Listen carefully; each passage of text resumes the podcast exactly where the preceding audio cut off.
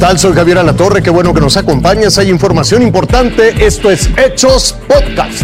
Yo soy Carolina Rocha, nos vamos directo a las destacadas. Después de año y medio cerradas, este lunes Estados Unidos reabre finalmente sus fronteras terrestres con nuestro país para los cruces no esenciales.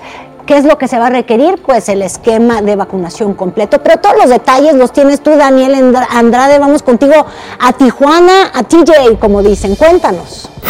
Hola, hola, ¿qué tal Carolina? Muy buenas tardes, un gusto saludarte desde la ciudad de Tijuana, Baja California, y es que ya se encuentra prácticamente todo listo para esta reapertura de las fronteras el próximo lunes 8 de noviembre. Desde el primer minuto de ese día, las personas ya podrán realizar esos que antes eran denominados como cruces no esenciales, quienes, quienes tienen visa de turista ya podrán acudir a pasear, a divertirse, a realizar las famosas compras también algo que no podían realizar desde el mes de marzo del año pasado, desde marzo del 2020, se encuentran o se encontraban activas estas restricciones y hay que aclarar que las personas que estén vacunadas con Cancino o con Sputnik B no podrán ingresar a los Estados Unidos porque son las únicas que no están avaladas por la Organización Mundial de la Salud.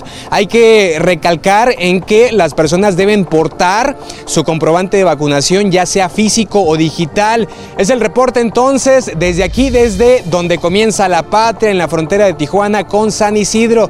En Chalco, Estado de México, ocurrió este accidente. Es en la caseta San Marcos de la autopista México-Puebla. De acuerdo con Capufe, hasta el momento se reportan 14 personas fallecidas. Esto hace tan solo unos minutos. Al parecer, el conductor de un tráiler se quedó sin frenos, se impactó contra otros seis vehículos y varios, como puede usted ver, se incendiaron.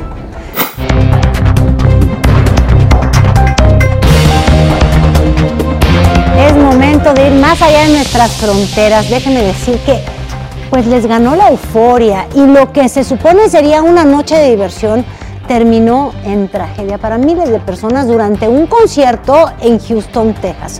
Ocho personas lamentablemente perdieron la vida. Esta es la crónica. Inconsciencia, desorganización, irresponsabilidad, imprudencia.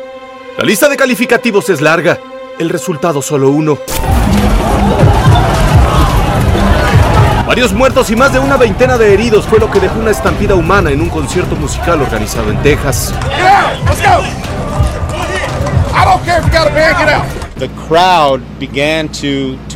La multitud comenzó a empujarse hacia el frente del escenario y eso causó pánico y algunas lesiones. La gente comenzó a caer, a perder el conocimiento y eso creó el pánico adicional. La causa de que se perdieran esas vidas parece increíble, ridícula. Los jóvenes no querían perder tiempo para ingresar al concierto.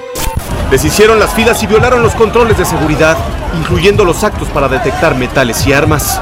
Comenzaron a empujarse, muchos cayeron al piso, decenas fueron aplastados, literalmente pisoteados. Varios sufrieron paros cardíacos y problemas respiratorios. A pesar de la gravedad del momento, los gritos de desesperación de algunos testigos contrastaban con las risas de otros. Para algunos fue un chiste, para otros el último instante de su vida.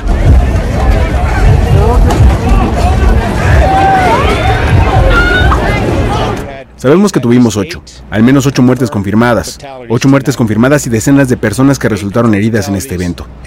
Tuvimos una asistencia aproximadamente de 50.000 al festival Astroworld de Travis Scott. El festival que en un principio duraría dos días fue cancelado. Al menos 10 de las personas que resultaron heridas permanecen hospitalizadas. Todas fueron ingresadas por paro cardíaco. La policía aún interroga a los testigos y verifica los videos existentes. El objetivo es deslindar o fincar responsabilidades. Porque aquello que provocó las muertes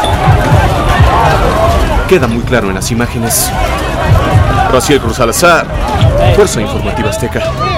Uf, bueno, casi un centenar de personas perdieron la vida y decenas más resultaron heridas luego de que estallara un camión cisterna que transportaba combustible. Esto en Sierra Leona. Te invito a que siga con nosotros mañana con detalles de más información que justo ahora está en desarrollo.